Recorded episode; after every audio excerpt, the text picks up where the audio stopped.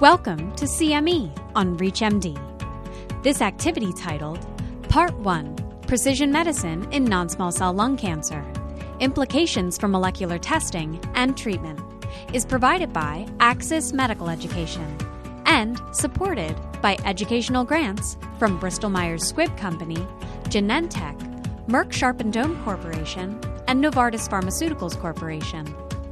Before starting this activity, please be sure to review the disclosure statements as well as the learning objectives. Here's your host, Dr. Robert Mocharnuk. Hello, and welcome to part one of this educational activity entitled Precision Medicine and Non Small Cell Lung Cancer Implications for Molecular Testing and Treatment. I am Dr. Robert Mocharnuk, Emeritus Professor of Clinical Medicine, and I am joined today by Dr. Hossein Borghaei, professor and chief of thoracic oncology at the Fox Chase Cancer Center in Philadelphia, Pennsylvania. Here is a disclaimer and disclosure indicating that we may be discussing off label use of approved agents or agents that are currently in development. Here is our financial disclosure information. Here are the learning objectives for this activity. Today, in part one of this activity, we will review and evaluate the most recent data and recommendations and provide expert insights on biomarker testing for genetic alterations in non small cell lung cancer. We hope that you'll join us for part two, where we will review currently available targeted therapies for the treatment of advanced non small cell lung cancer based on the presence of identified mutations and gene arrangements that we will discuss today. Let's start by discussing the importance of and challenges of, associated with obtaining adequate tissue samples for biomarker testing in advanced or metastatic non-small cell lung cancer patients. First, Dr. Borghaei, would you review current recommendations concerning which gene mutations, rearrangements, and fusions we should be testing for in our non-small cell lung cancer patients? Um, thank you for inviting me for this program, and thank you for that question. I think the easiest way to answer this particular question is to look at this page from the NCCN guidelines. It is important to realize that the list of alterations, mutations, um, translocations, um, and other uh, genomic alterations are actually increasing. We now have seven to eight different molecular markers that we can target. Uh, there are seven, at least seven, FDA approved treatment for patients with various molecular um, alterations. And I think what is important to realize is that we have come to a point where practically every patient with advanced non-small cell lung cancer, particularly non-squamous histology, should have a broad uh, next-gen sequencing platform uh, done as part of their initial workup. Um, the way I look at this is that this information is as important as having staging information uh, because you want to decide how to best treat this particular patient. Therefore, it is important to have this information. Um, it is also important to realize that doing uh, sort of these one off testings that we used to do in the past is no longer really feasible because the number of uh, changes that we're looking for, as you can see on this particular slide from the NCCN guidelines, is increasing. Uh, it is no longer cost effective. And also, it is not possible to have adequate tissue to want to do one test at a time. So, in order to have tissue stewardship, and also in order to have the best treatment option for all of our patients with advanced non-small cell lung cancer, I think the the best option now is to perform a comprehensive next gen sequencing on every patient who walks in through the door. We can debate a little bit about squamous histology. I would say that in my clinic, if I have someone who uh, is a never smoker who has squamous cell histology, I would seriously consider doing all of these testing. And I do, in fact, I think we can discuss the impact of tissue testing and blood testing as part of this workup. And I think that is something that's important to realize. And later on in the program, we will review some of the data. But the bottom line is that if you do not look for these alterations, you're not going to be able to find the patients, and therefore you might not be able to offer the best treatment option to uh, to, to, your patients. Knowing what we should be testing for, what is the prevalence of these mutations, rearrangements, and fusions in non-small cell lung cancer, and the rationale for targeting them in non-small cell lung cancer? Good. So I think um, I've sort of answered a little bit that that question that you're asking now. So what is the prevalence of all of this?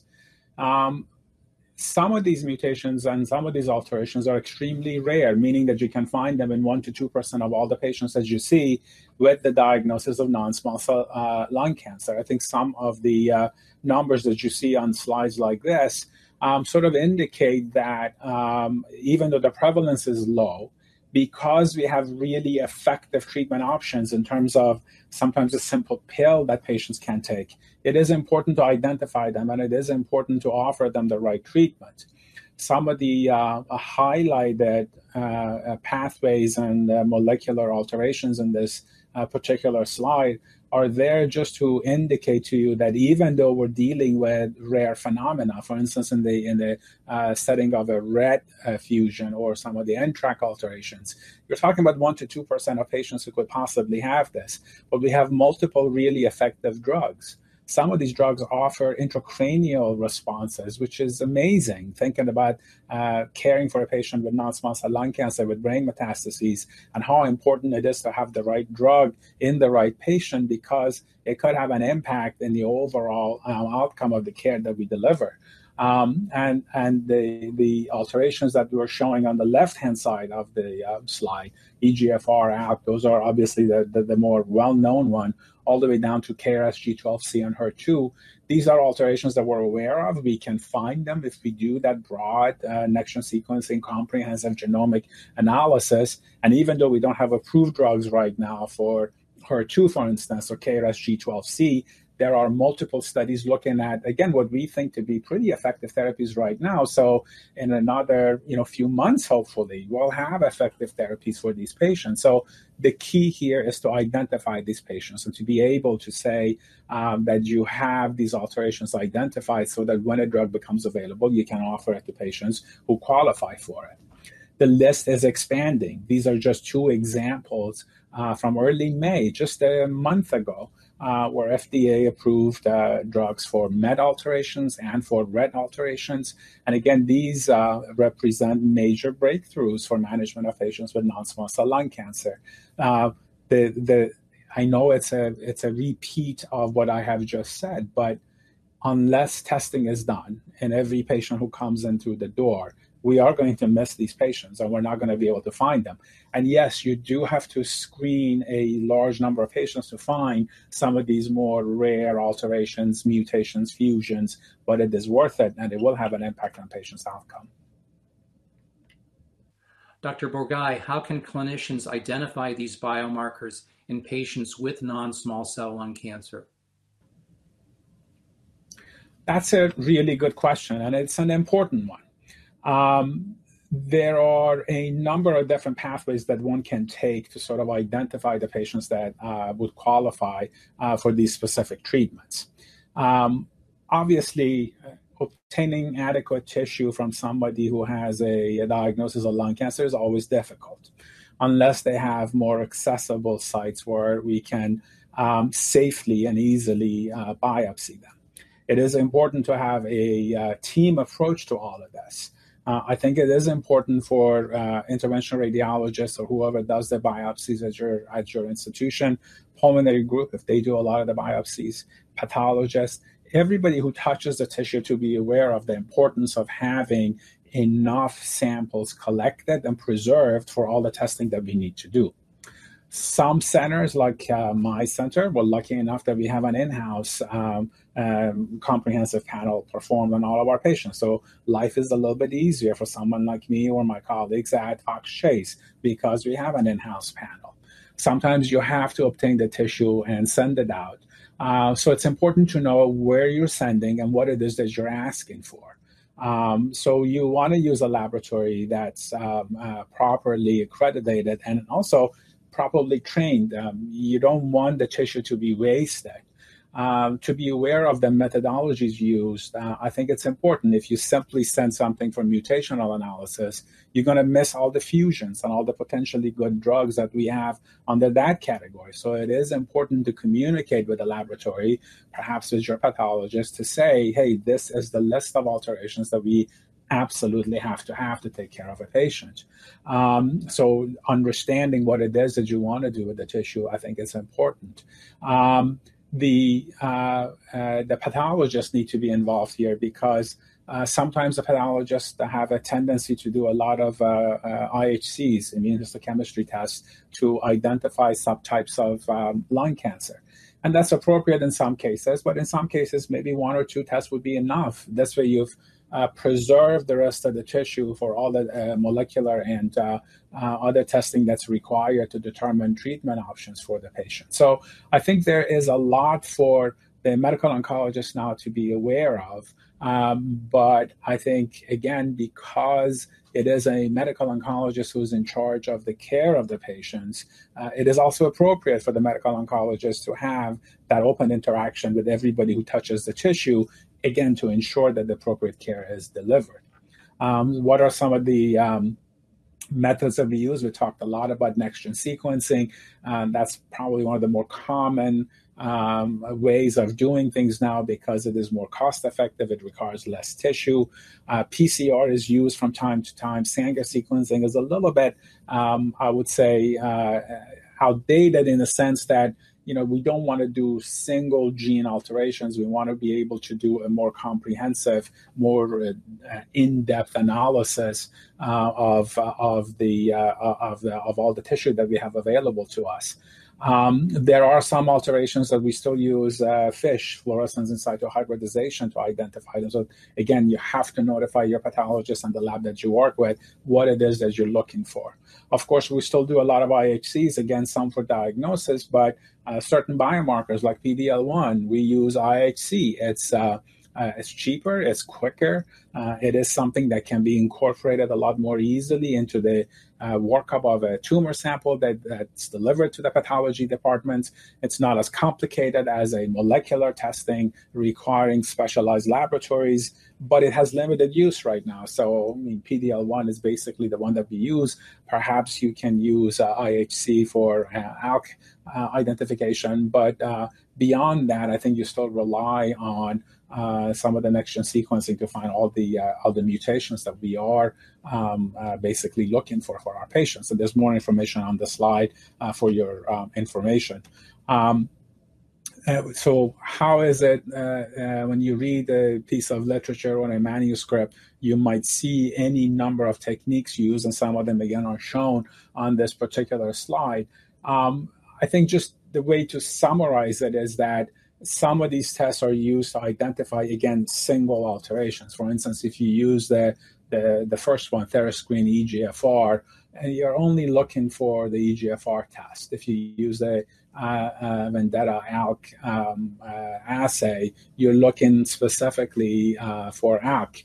Um, if you use a more broad sort of NGS, you can get all of the potential mutations that could be there. I'm talking about EGFR mutations, KRAS, or any number of other uh, mutations that might be detected. So again, um, using PDL1 um, uh, with uh, a specific um, uh, company, for instance, will give you just a PDL1, and you need that to um, tailor your treatment for the particular patient. But that doesn't give you the EGFR, the ALK, the BRAF, um, uh, the HER2, or all the other alterations that could be in the tumor.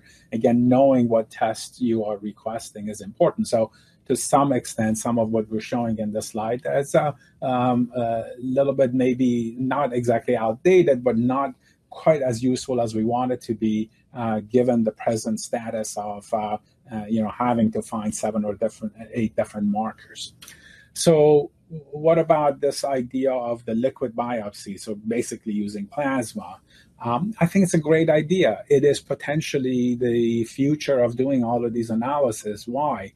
Because we all realize it is difficult to obtain adequate tissue. Again, if you're dealing with a patient with lung cancer and uh, the only sites of disease are lungs and lymph nodes, it is not easy to have access to a big chunk of tissue, so to speak, to do all the testing that you need to do. Tissue is probably more specific. I would still say that it is quote unquote the gold standard. Uh, but I think the plasma testing can augment what you do with tissue, and there's data for that. And in certain cases where you just cannot get adequate tissue, plasma testing can provide a lot of useful information. Yes, there is a false negative test, uh, meaning that the um, sensitivity of the test is a little bit low. So if your plasma testing is completely negative, you cannot be 100% sure that that particular patient does not have any mutations. You still need tissue to confirm it. But in cases where um, you simply cannot have access to adequate tissue, uh, sending plasma for testing can actually solve a lot of problems. What if you do find an EGFR, like we do all the time? Uh, then you're on your way. The patient can get appropriate treatment, and and you can proceed from there. Uh, so I think plasma testing can augment tissue. There are uh, a number of reports now saying that uh, you know tissue can have a false negative test result, uh, plasma can have false negative, but if you put the two of them together, um, you can actually identify more patients with these genomic alterations. I understand that cost becomes a little issue, and everybody talks about how expensive some of these tests are. But um, when you think about the care of a patient with metastatic non-small cell lung cancer and how much more we can offer, the cost really becomes a little bit less important. And identifying patients who can get these directed therapies becomes even more uh, important as far as I'm concerned. And again, I know that uh, there's a lot of debate about that. So um, there is a convenience for plasma testing, uh, but it's less sensitive. Uh, there is uh, a little bit more difficulty in obtaining tissue, uh, but it's worth the effort at the time of initial diagnosis and perhaps even at the time of progression as we get to talk about uh, certain scenarios. But the bottom line is that um, I think we have to do every, we have to take every effort possible to identify these patients. Um, so we think these actionable alterations and mutations can have an impact on how we care for these patients. Uh, the question then it becomes if you're relying on tissue, uh, the other uh, problem that usually arises is that you know it takes a long time to get the results back. And again, I think that's a that's a valid criticism of some of the testing. But uh, you know, molecular testing has been around for a long time. There are a number of um, national and international guidelines that sort of provide benchmarks for when we should be able to get the molecular results. And I think if you work with a laboratory, if you work with your pathology department, if this is really an interdisciplinary approach, a lot of these things can be streamlined. For instance, you know, 10 working days to get the results uh, uh, from the moment the sample is sent is uh, a very reasonable turnaround time. Sometimes it takes that long to get all the staging uh, material done for or studies done for a patient. Uh, so I think it's important to keep that uh, keep that in mind. Um, there are instances where you know by the time you obtain adequate tissue, uh, send it to your pathologist, from your pathologist, uh, sending it out, from sending it out, delivering to the appropriate institution where they or um, facility where they do the testing to get the results. It might be um, uh, three to four weeks. And I think that obviously is not acceptable. So you need to come up with a process where things are streamlined to the to the extent that your system allows it uh, to let you get these results within 10 12 days uh, so that again the patient care is not um, delayed uh, but at the same time you get the information that uh, that you require and look, I see patients uh, in the clinic, perhaps not as much as some of you in the clinic at this point, but I still see patients two days a week. I understand that um, it's anxiety inducing for a patient and for a physician to say, you have, uh, you know, potentially stage four or non-small cell lung cancer, but I'm not going to treat you because I'm waiting for more information. And I can understand how a patient might come back and say, well, I'm not willing to wait. I need to get started. And I think that's where um, having an open dialogue with the patient and, and making sure all the uh, information is uh, communicated with the patient and family is important. Uh, continue to follow the patient closely, but uh, get the data uh, in order to be able to deliver that personalized level of care that I think a patient requires. Dr. Borghaei, what methodologies and assays do you use most often in your practice? Have you ever had a patient with insufficient tissue to perform appropriate molecular analysis? Is this an instance where you would rely on plasma cell free circulating tumor DNA testing? Right. So, um, have I had patients where we've had inadequate tissue? Of course, it happens. Um, it's a clinical practice. Um, so, if I really get a sense that a patient is uh, in trouble, meaning that the disease is progressing rapidly, um, I still try to obtain a biopsy as fast as I can. But then, in scenarios like that, I think uh, I am more inclined to start um, just a, platinum doublet chemotherapy uh, just to stabilize uh, everything and then wait for the molecular testing to come. But I do obtain that second biopsy. I am now incorporating liquid biopsy into my practice a lot more. Uh, I have to admit, I am a, uh, a recent converter to this. Um, I always believe that tissue should be uh, uh, sort of uh, the uh, sample sent for molecular testing. But the improvement in the liquid biopsy panels, some of the fantastic data that has come out recently, has really uh, pointed to the fact that for some patients, you know, getting that liquid panel sent is really, really important. The results come back a little bit faster. And again, if it's that 30% false negative when everything is negative, I still have my tissue and the tissue is being sent out or being worked out and sending it. So I obtain the uh, molecular testing results at, at all cost. Thank you for that insight. Now let's turn to guidelines for molecular testing. The College of American Pathologists, International Association for the Study of Lung Cancer, and Association for Molecular Pathology last released guidelines in 2018. Would you briefly review these recommendations? What you see on your screen is uh, uh, the uh, American College of Pathologists recommendation for molecular testing. Uh, some of these have been around for many, many years. Uh, and again, it emphasizes what we have discussed uh, up to now it is important to have the testing. It is important to identify the patients because then you can direct your therapy uh, a, a, lot more accurately than it would be uh, otherwise. Meaning the days that we would just give chemotherapy to everybody who walked in through the door, or even at this point, chemo plus immunotherapy are gone. We have to identify the right patients for the right treatment, and these guidelines actually help. And I think the other thing that the guidelines emphasize is this co- close collaboration between the pathologist, the treating physicians, and the person who obtains the biopsies, again, to make sure that there is some degree of tissue stewardship, that everybody's on the same page as to what is being requested uh, from the pathologist or from the molecular pathologist, or if you're sending it out from the molecular lab where you're sending all of this. Um, and again, these are uh, in this slide a summary of uh, what we have talked about for the most part. Um, clinical practice is fast moving. The data that's coming in is fast moving. The data is really, really good for these uh, uh, uh, for this targeted therapies. And again, I think we owe it to the patients and to ourselves to do the best job that we can to care for the patients who you know are facing incurable diseases. I would also add that we talk a lot about the metastatic setting and stage four, but with some of the recent data coming out, I would not be surprised if we see molecular testing moving even uh, to the front line in the adjuvant setting, honestly.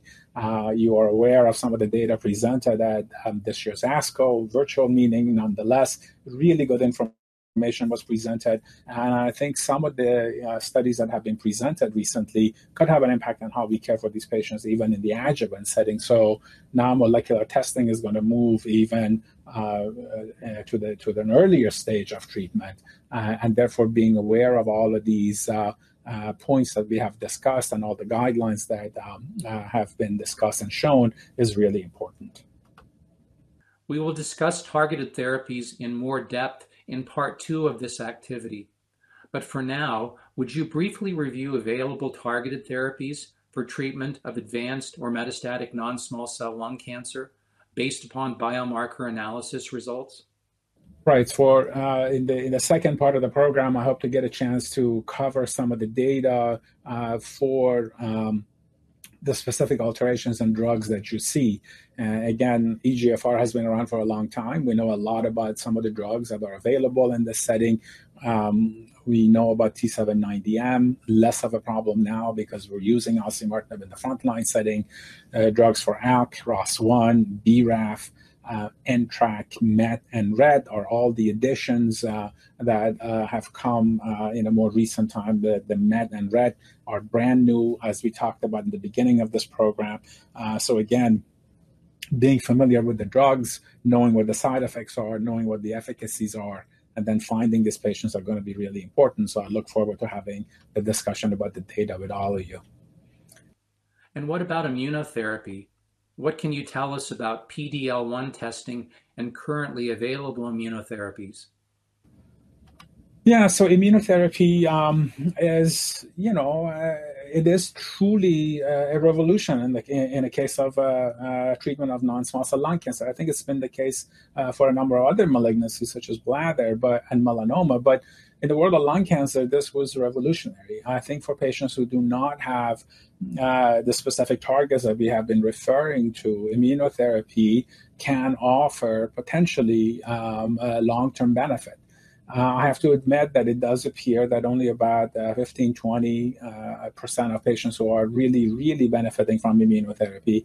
But even those who don't have long term benefit do draw some short term benefit from the addition of immunotherapy to their standard treatment the um, biomarker that we've selected as a result of all the studies is PD-L1, and that is an IHC-based uh, assay. There are many different um, IHC-based assays for detecting PD-L1 based on the clinical development of all the PD-1 or uh, PD-L1 inhibitors that we have in the clinical practice.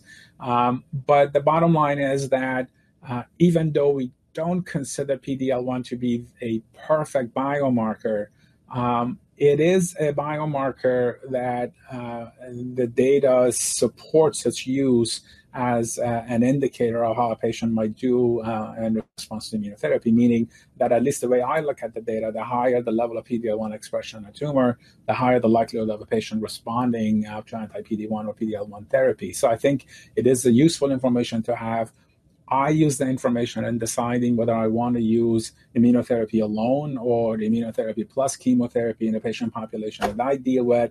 And I hope I get an opportunity to discuss that with you. Uh, but nonetheless, it has uh, become uh, one of the markers that um, uh, we utilize when we are looking into either clinical trial participation for our patients or standard of care treatment. So it is an important biomarker to keep in mind. And again, um, a lot of labs have developed different techniques and pathways to, uh, to do the testing and uh, offer it to the clinicians. Thank you, Dr. Borghaei. As you've just indicated, there are many gene alterations in non small cell lung cancer that inform the selection of therapy. This makes the testing of lung cancer specimens vitally important. For the last part of our discussion today, would you talk a little bit about treatment planning for patients with actionable mutations? Would you also explain how you inform patients and their caregivers about what biomarker results mean and the importance of a multidisciplinary team in patient management? Right. So I think um, lung cancer has become um, really a multidisciplinary um, uh, disease site in terms of care of the patients. Even in the metastatic setting, we use um, a lot of the resources that probably up to now we have not been using. So again, close collaborations with the pathologist, uh, really engaging them. Uh, it's really important. Of course, radiologists have been a big part of it uh, pulmonary group, uh, especially if they're involved in helping us, uh, you know, manage um, specific toxicities like pneumonitis or obtain additional tissue. So the multidisciplinary aspect of uh, care for patients with non-small cell lung cancer has become even more important. Um, there's a lot of information to uh, discuss with the patient at the time of initial diagnosis. We just covered um, a whole uh, set of molecular tests that we have to obtain. Uh, I think it is important to communicate the importance of these with a patient uh, and with patient caregivers. Um, we know that it is overwhelming to get a diagnosis of lung cancer, especially metastatic lung cancer. Um, so, being able to discuss the nuances of care as it uh, happens now uh, with one or two family members, I think becomes really, really important. It's always better to have, you know, more than one pair of uh, eyes and ears to hear and see what it is that we're seeing in the office, because it is a lot of information for patients to digest. Uh, therefore, that help I think it's uh, it's uh, welcome, um, and I think helping patient in a in a shared decision making process to arrive at a treatment that's uh, uh, patients are comfortable with is also important. Um, I don't think we can forget that quality of life is really, really important to a lot of our patients. Uh, some of the side effects that we talk about in terms of clinical trials, and you know, I'm guilty of that. You know, looking at grade one, two toxicities and saying, "Oh, this drug is uh, well tolerated." Well, you know, it's one thing to be the patient who gets that and has grade two toxicities, quite another one to be the physician who just prescribed the medicine. So I think discussing some of these uh, uh, side effects, which you know sometimes can be chronic for the life of using the drug, is important.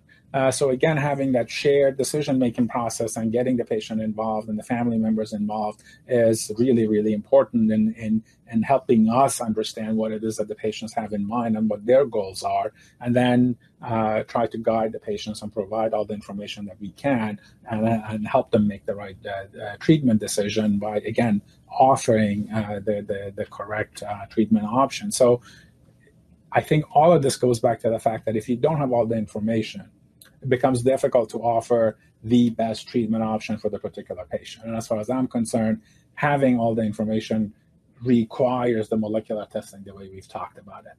Again, I'm not naive. I I I understand how hard it is sometimes to get the molecular testing. Believe me, I go through it also, but it is important, and I think we need to do what we can uh, to provide the information and to get what we need to come up with a better recommendation for our patients.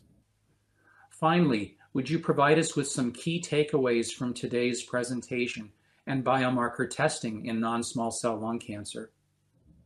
So takeaways, um, I think takeaway number one, every patient with a diagnosis of advanced non-small cell lung cancer, I would say regardless of histology, deserves to have a next-gen sequencing comprehensive panel performed on the tumors in order to identify potential uh, targetable lesions for which we have really good drugs already available, or we have really good effective clinical trials, or I shouldn't say effective, but we have really good clinical trials where the possibility of exploring a new drug is there. Uh, key point number two this is multidisciplinary care. Uh, you have to be in touch with your pathologist. You have to know your molecular lab. You have to know what it is that you're asking and what you want with the precious tissue that you have. Uh, takeaway number three for me would be um, to get a really close look at the uh, uh so-called liquid biopsy panels. I think um, again in in uh, uh, many cases uh, getting uh, two tubes of blood and sending it for an analysis is much much easier than uh, wanting to repeat the biopsy or getting more tissue. Uh, but keep in mind that if if the blood-based assays do not give you an answer, so completely negative, you still have to do the tissue to make sure that you haven't missed anything. Uh, so I think uh, those are the major takeaways that I hope you um, take with you out of this discussion. Thank you. Thank you, Dr. Borghaei, for this excellent review. And thank you to our audience for your participation in this activity. This activity was provided in partnership with AXIS Medical Education. To receive your free CME credit, be sure to complete the post-test and evaluation at reachmd.com/cme. This is CME on ReachMD. Be part of the knowledge.